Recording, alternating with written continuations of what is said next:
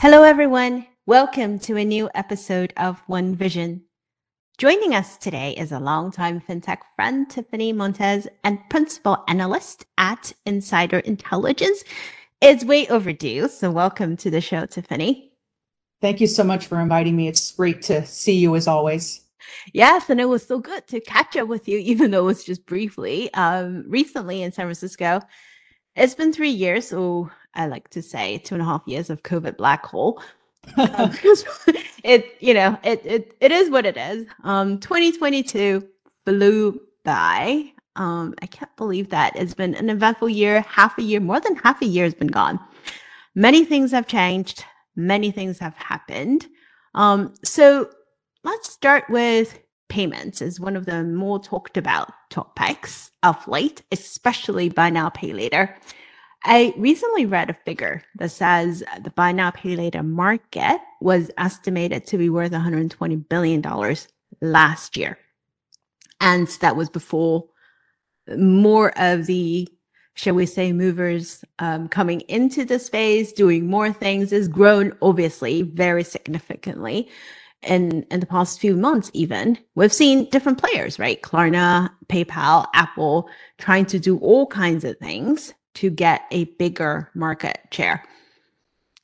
I have my own personal opinion about the space but i'm curious to hear from your perspective. Um, what do you think about buy now buy now pay later? What do you think about all the different players? What are they doing? And how do you think that ecosystem will change in the short term? Well, your question is quite timely. Uh, we just released a report on buy now, pay later that talks about what some of the short term challenges and the long term changes mean for providers and retailers right now. So when we start to think about buy now, pay later, really we're in the, the eye of a perfect storm around this, this particular um, category of fintech. So we know that recent market volatility has decimated evaluations.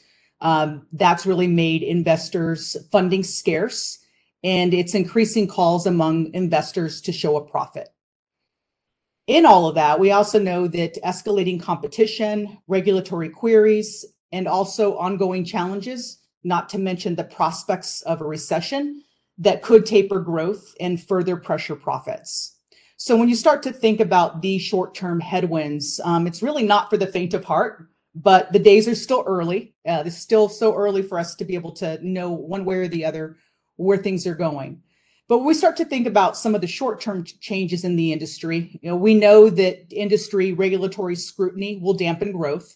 And for many buy now, pay later fintechs, 2021 market evaluations are really ancient history. Um, we expect adventure, uh, investors who were once forgiving of losses in their quest for scale will scrutinize spending and even the risk management practices in the hunt uh, for profitability. And that's really going to put um, competitors under pressure. And when we start thinking about the pressures that will come, um, it really is around new entrants threatening to siphon customers and the dollars from buy now, pay later pure plays and depress their margins. We also know that early trailblazers um, that can drive revenue for more than pay in four non-card loans will better withstand the competition. When we start to think about the recession as a whole, it really could lengthen the pathways to profitability. So recession fallout um, will taper the buy now, pay later growth curve, making it harder for some providers to reach scale that's required to show profitability to investors. But there's a silver lining here. We expect that retailers um, to continue to clamor for high quality buy now, pay later solutions that will help forestall customer spending declines and drive customer acquisitions. So we think short term there will be some impact, but long term there definitely is a road to profitability for these players.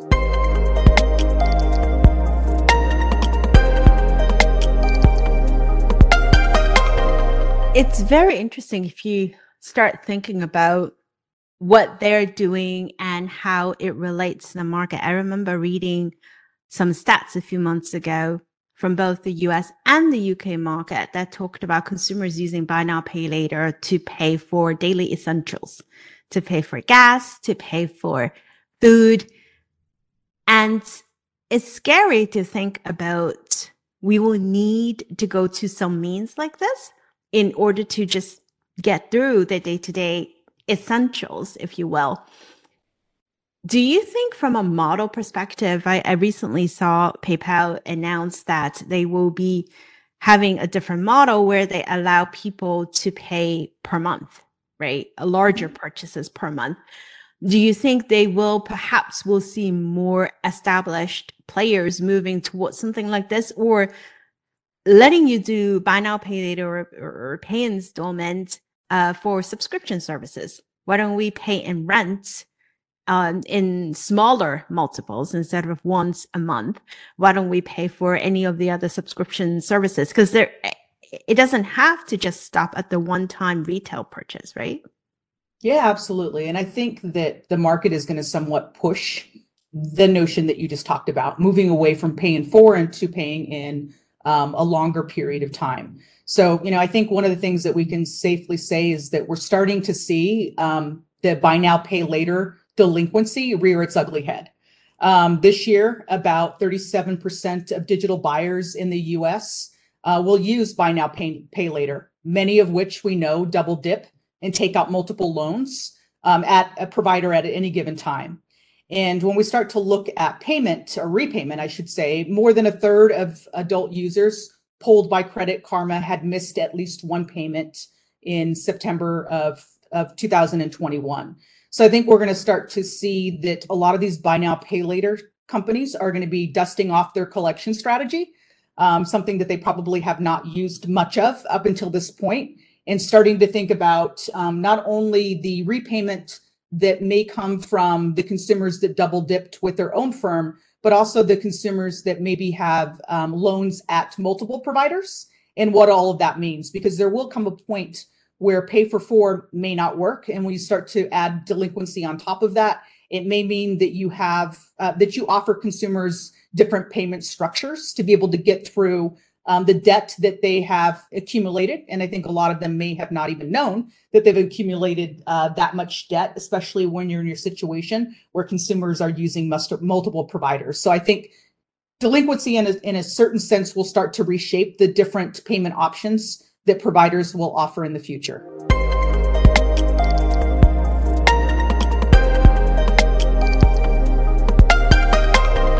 You touched on a very important point, which a lot of times people don't appreciate. They kept thinking, well, you know, you go buy something, you pay in for it. What's the big deal? You can do that. It doesn't change anything. But when you start thinking about what you just said, people use multiple of these we don't have the proper tools or resources for consumers to manage that. We give them tools to spend, but we mm-hmm. don't give them tools to manage multiple buy now, pay later. And as the space evolve, I would hope to see more of that responsibility because otherwise all you're doing is sure you're reducing your late fees and all kinds of fees from a traditional incumbent banking perspective, but then you're adding other products that are perhaps leading consumers to spending more and not giving them a means to manage it properly. But then yeah, again, giving in those means up front, right? Can you really afford to take on another installment? And if you've got two, can you afford to take on three? And what does your payment schedule look like across all of those? Because maybe you could afford it um, if you've got one dropping off and another one starting. But I think most of the time consumers are making decisions in that moment and not necessarily um, thinking about what has happened and what they expect to happen financially for them and taking all of that under consideration. And you're absolutely right. It is one of the areas that is lacking in the industry, and it is our responsibility to help people make better financial decisions. Thank you. And so, for those of you who are listening who's thinking about yet adding more products and services in whatever it is that you're doing for consumers, please think about how you can help them spend more responsibility as well. I have no problem with buy now, pay later as a payment means, but we need to help consumers as well. So you also talked um, a little bit about just now fintech funding, right? You talked about, you know, um, how that is also changing, and and I think one of the biggest topics we see of late is how we're seeing more down rounds. Um, not just the United States, it's also globally. There are different areas where startups are reporting is getting harder to get funding. Um, I think some of the funding is going to more of the later stage players. It's a little bit safer bet, shall we say, for mm-hmm. VCs compared to early stage. Um, we all know the money is still there. It's not like the money disappeared, but I think um, investors are getting a little bit more cautious in where they spend. Where do you think from an ecosystem perspective, what type of startups would get a better chance of getting traction, knowing all of this is going on? Um, where would you bet, put your bet on? Um, let me step back for a minute. So I think you know you talked about this earlier. So we know that global fintech funding smashed records last year, more than doubling, um, you know, to reach 131.5 billion. And if you really start to think about that, that's really one in every five venture capital dollars um, went to fintech. This year looked like it was going to start off with a bang, but it's pretty clear that we're headed towards a bust. Uh, fintech funding, as you highlighted, has dried up, and many of the fintechs that IPO'd in 2021 have seen their valuations halved, if not worse. And we start to think about the three most prominent emerging categories of fintech neobanks, buy now and pay later, and crypto. Each one of them have suffered. So when we start thinking about the players kind of in those three spaces, the ones that will have a better chance of getting traction to your question are the players that are able to um, prove profitability quickly. Um, and those are the ones that will fare better than the others. And so of the three most profitable fintechs, as I mentioned earlier, you know, buy now, pay later's future as a mainstream lending product is secure. Um, with a long growth runway. And we've got clamoring retailers, and it also has industry innovation on its side. And I think that sets it apart from the other fintechs like neobanks and crypto. When I start thinking about neobanks and crypto, it's really going to be about whether or not these players can diversify their revenue streams, if they can weather the regulatory scrutiny and even the changes that will come. And we know that when regulation comes, that becomes costly, time consuming, and a huge distraction. Um, and while they're doing all of those things, probably the most important thing that they're going to have to keep in mind is how do you continue to build trust with consumers, especially in an, a time where there is a tremendous amount of uncertainty. And so, you know, how do you build trust in a digital environment? And how do you help um, consumers really be able to use your their products and services? Uh, i'm going to go back to this point again in responsible way in a time where we know that there is a lot in this world that is extremely uncertain.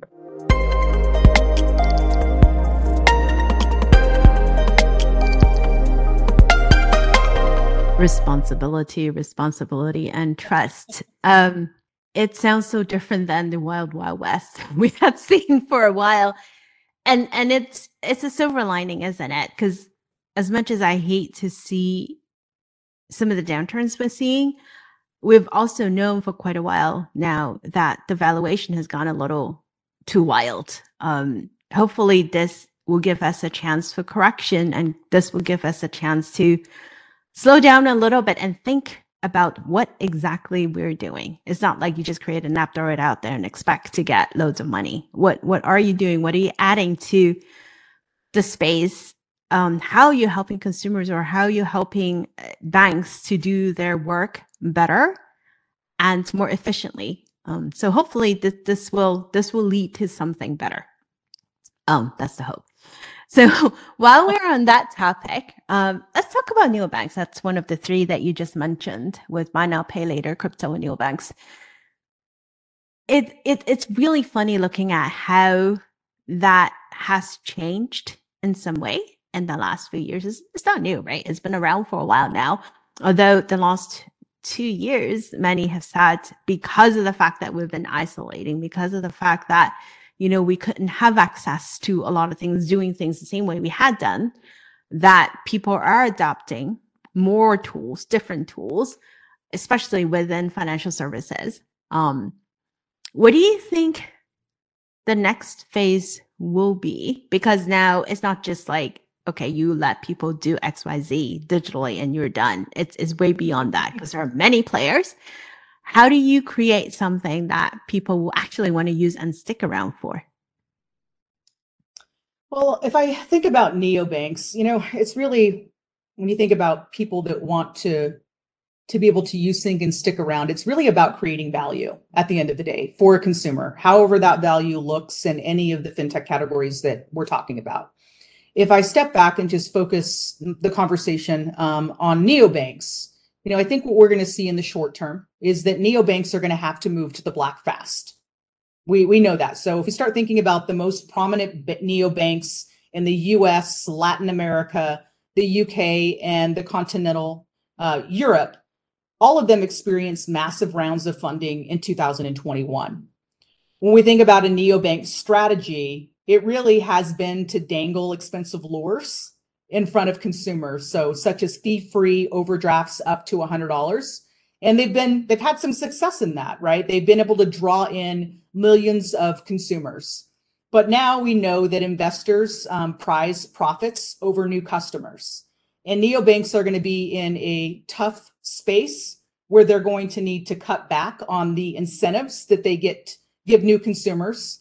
They're going to have to push down their customer service costs and they're going to have to aggressively um, cross sell to be able to balance the books. And what we're going to start to see and what we need as an industry to watch for is that customer acquisition rates and even losses um, to, to follow valuations back down to earth and to recalibrate the actual valuation of each one of these funds, or excuse me, fintechs, meaning neobanks based on the actual uh, value of the company. So if I start thinking about fintech, it really is a crowded space, right? And we know that in a crowded space, um, that profitability in this type of environment will be key. So for those neobanks that aren't able to achieve, achieve profitability, it could mean their demise. And when we start looking at neobank success, it really has been driven by offering lavish incentives coupled by what some would call a better digital banking experience, but their costs need to be trimmed back. And it will be interesting to see how successful they are in continuing to drive user growth rates that they've had over the last few years under this context. And really, what it's going to be about for them is aligning their marketing incentives and their onboarding processes to be able to draw in customers um, who can increase their profitability and their short term growth. And so, when you start thinking about the consumer base for neobanks, really the big question in my mind is can they diversify their product sets to keep um, customers around? So especially as we start thinking about consumers who, who will begin to move into life stages that have more financial complexity, will they stick around? So, you know, according to Cornerstone's research, they found that only half of the top 10 neobanks called their accounts with those fintechs their primary um, checking or savings account relationship. So when you start to think about that number and you start to think about consumers overall and how their financial needs evolve over time, um, will these will a, a neobank be able to meet a consumer's needs for financial products, services, and advice as they move through different life stages? Or will they move to another provider that has a you know a broader breadth of products that can meet those needs. And so it will be interesting to see will they be able to diversify their product set to be able to meet um, not only the consumers that they're trying to attract now, but be able to retain them with um, feature sets in, in the future that align with more complex um, products and even financial goals.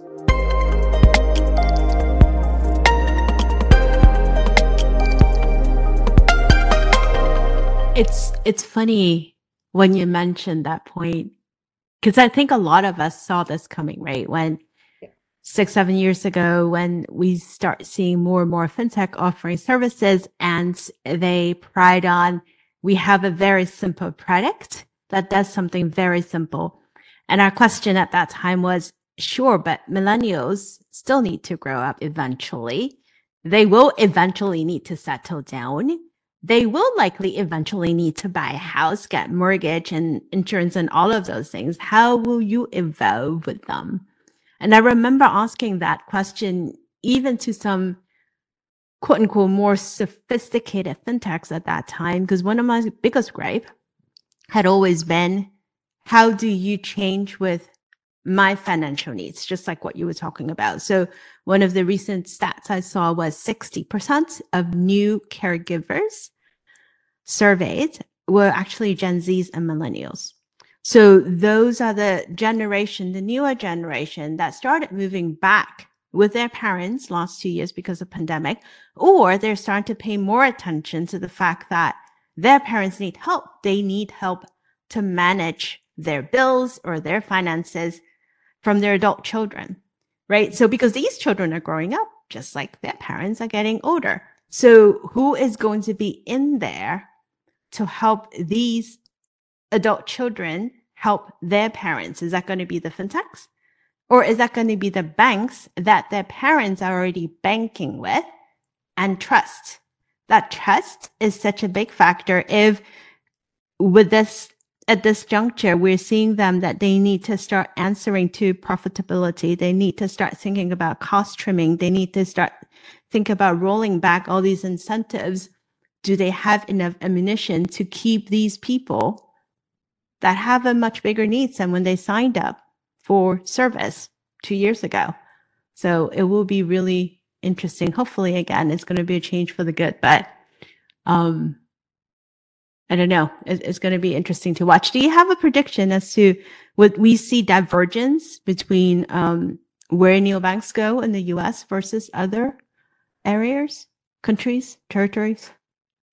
Yeah, so I think part of it, you know, could be countries, right?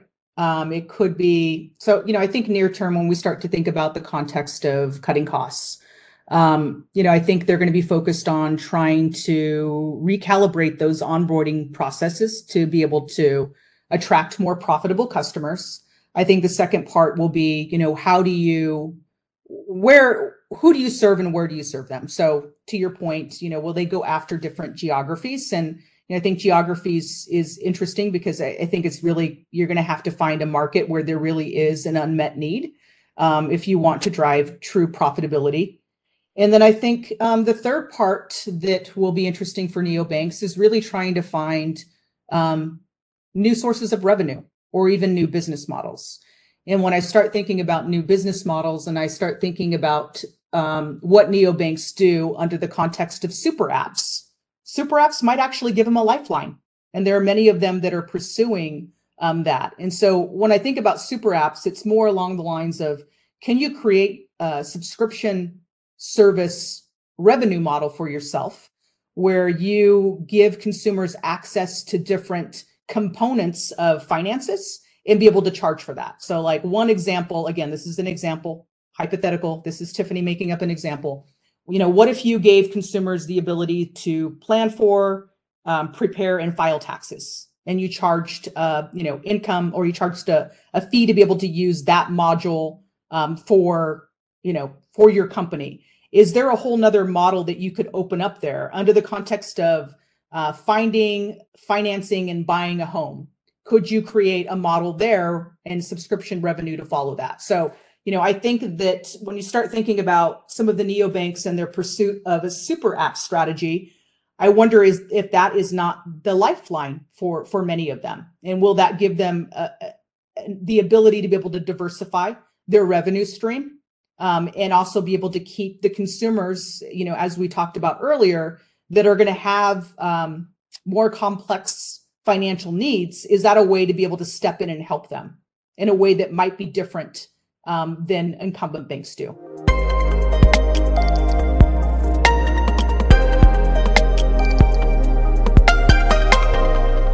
I like your um, hypothetical example of subscription. That reminds me of the concierge services a lot of healthcare providers have moved to in the last few years.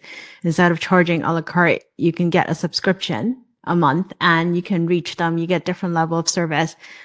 I think that is a very interesting way for them to get revenue. And it seems like a lot more providers are moving towards that, at least in the healthcare space. So it will be interesting to see if we can do this, something similar within financial services because we have needs. We, we don't lack needs. I think we lack is the service that can meet our needs and truly meet our needs.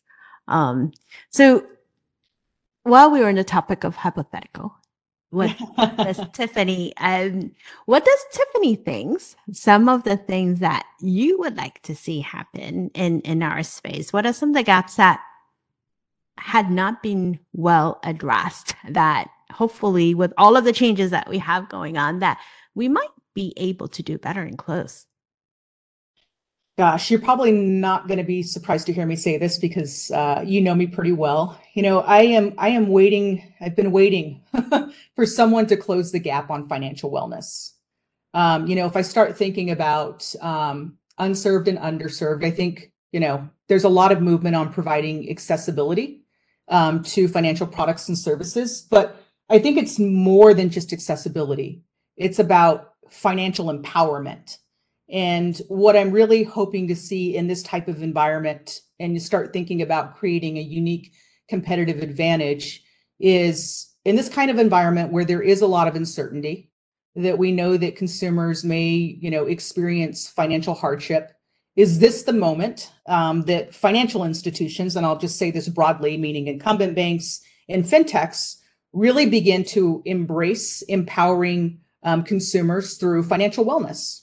and really helping we talked about this earlier helping people understand can you afford credit um, and understand the relationship between how and where you're spending money and how that impacts your ability to pay your debt which impacts your ability to save and all of those things um, you know equal your overall financial health and so can we really get to a space that we move away from just making consumers aware of their finances and giving them financial insight driving them to you know what they should be doing with that insight and then continuing to engage them to move them forward through um, you know lots of different life stages in their life that all have different levels of financial complexity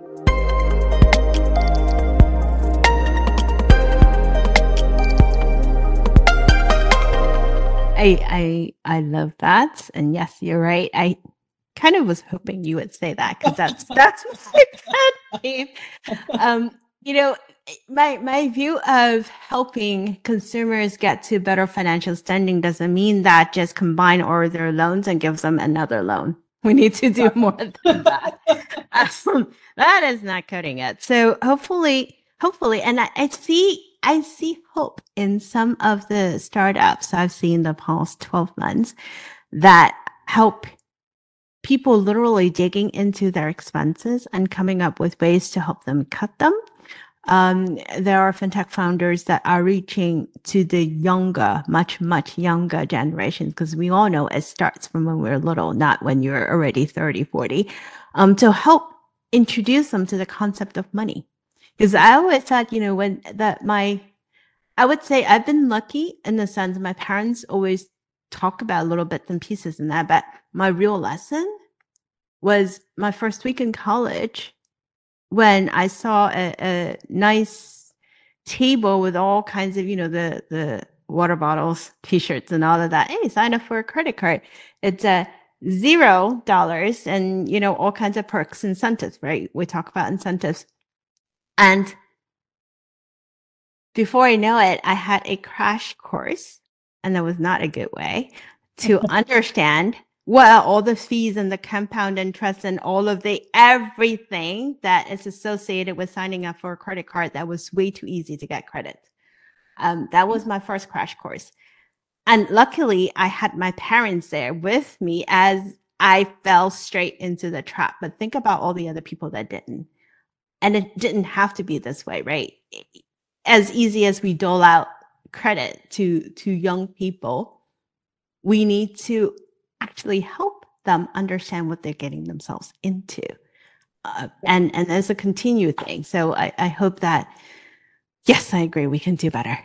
Um, before we before we close, before I let you go, I can keep talking to you forever. Um, if we were to look back at the last year, um, last 12 months, if you will, what caught you by surprise? Anything caught you by surprise that you thought, oh, geez, I didn't think that was going to happen? And I want a crystal ball. What is your one prediction that you think is going to happen? Gosh. Um, if I think about sort of what I'm surprised about, um, is probably just consumers' willingness to engage with brands in a digital environment. I mean, I think the pandemic pushed a lot of that. I think behavior has changed in a lot of ways. And, you know, I think on the other end of that, it really is up to financial institutions to really embrace that change and to think about how do we serve customers in a digital environment and reduce the reliance on a branch network or, you know, actual live person help. And even when I think about the context of a of a branch and wanting to talk to someone, you know, everyone will tell you that they the consumers prefer to use a branch because they trust humans. I think that notion of trust is is not necessarily 100% accurate. I think that they use humans because they want someone to be accountable um, for what they are coming to you for. They want accountability. They want to know, Theo, you told me you were going to do this. Are you going to do it? Um, and when you start thinking about it under the context of accountability, it's really about transparency, right? And how do you build digital solutions that are transparent so that consumers always know um, that the thing that they've asked you to do is being taken care of. Um, so it's been interesting over the last year to watch some institutions really embrace um, how do you stand up a virtual branch? And maybe it's still face to face or some hybrid combination, but how do you start thinking much differently about the consumer engagement model um, under the context of allowing consumers to interact with you in the way that they want to interact with you? I start thinking about the next 12 months. Um, gosh. So I think, you know, one thing that we'll start to see is that big tech will push further into financial services through partnerships and pure play. So if you start thinking about some of the big, um, big tech players, the big, big tech, did you like that? Um, Apple, Google, and Microsoft combined are, you know, over 500 billion in cash investments that really puts them in a strong position to build out financial services capabilities such as lending, especially as borrowing costs rise. We've seen Apple lean further into that pure play um, approach with its push into buy now, pay later, um, which the company made without its partner um, for Apple Card, Goldman Sachs. So in the coming years, we really anticipate that other large technology firms' strategies will turn to partnerships and pure play models for financial services. Um, you know, much how the smartphone space has shaken out. And when you start thinking about valuations falling and, and other things, is there an opportunity for big tech firms to achieve scale through acquisitions? The second thing that I think will be interesting over the next um, nine to 12 months is that regulation or regulators will really step in to start to even the playing field between banks and non-banks.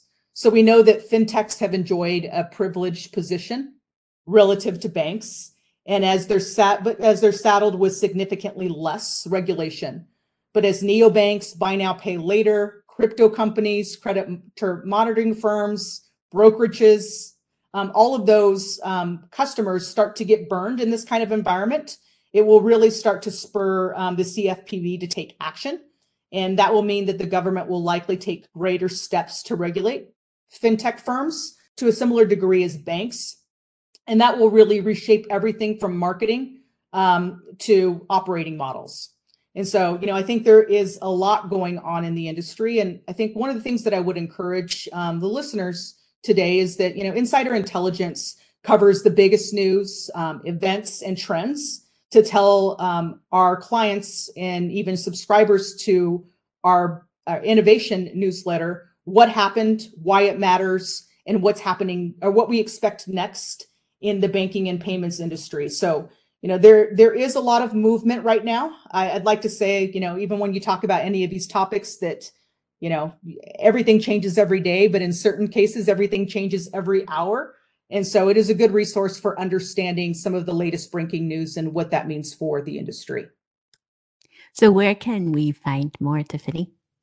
You can find more on our site. If you just go and um, there's an option on insiderintelligence.com, there's an option to subscribe to um, the briefings.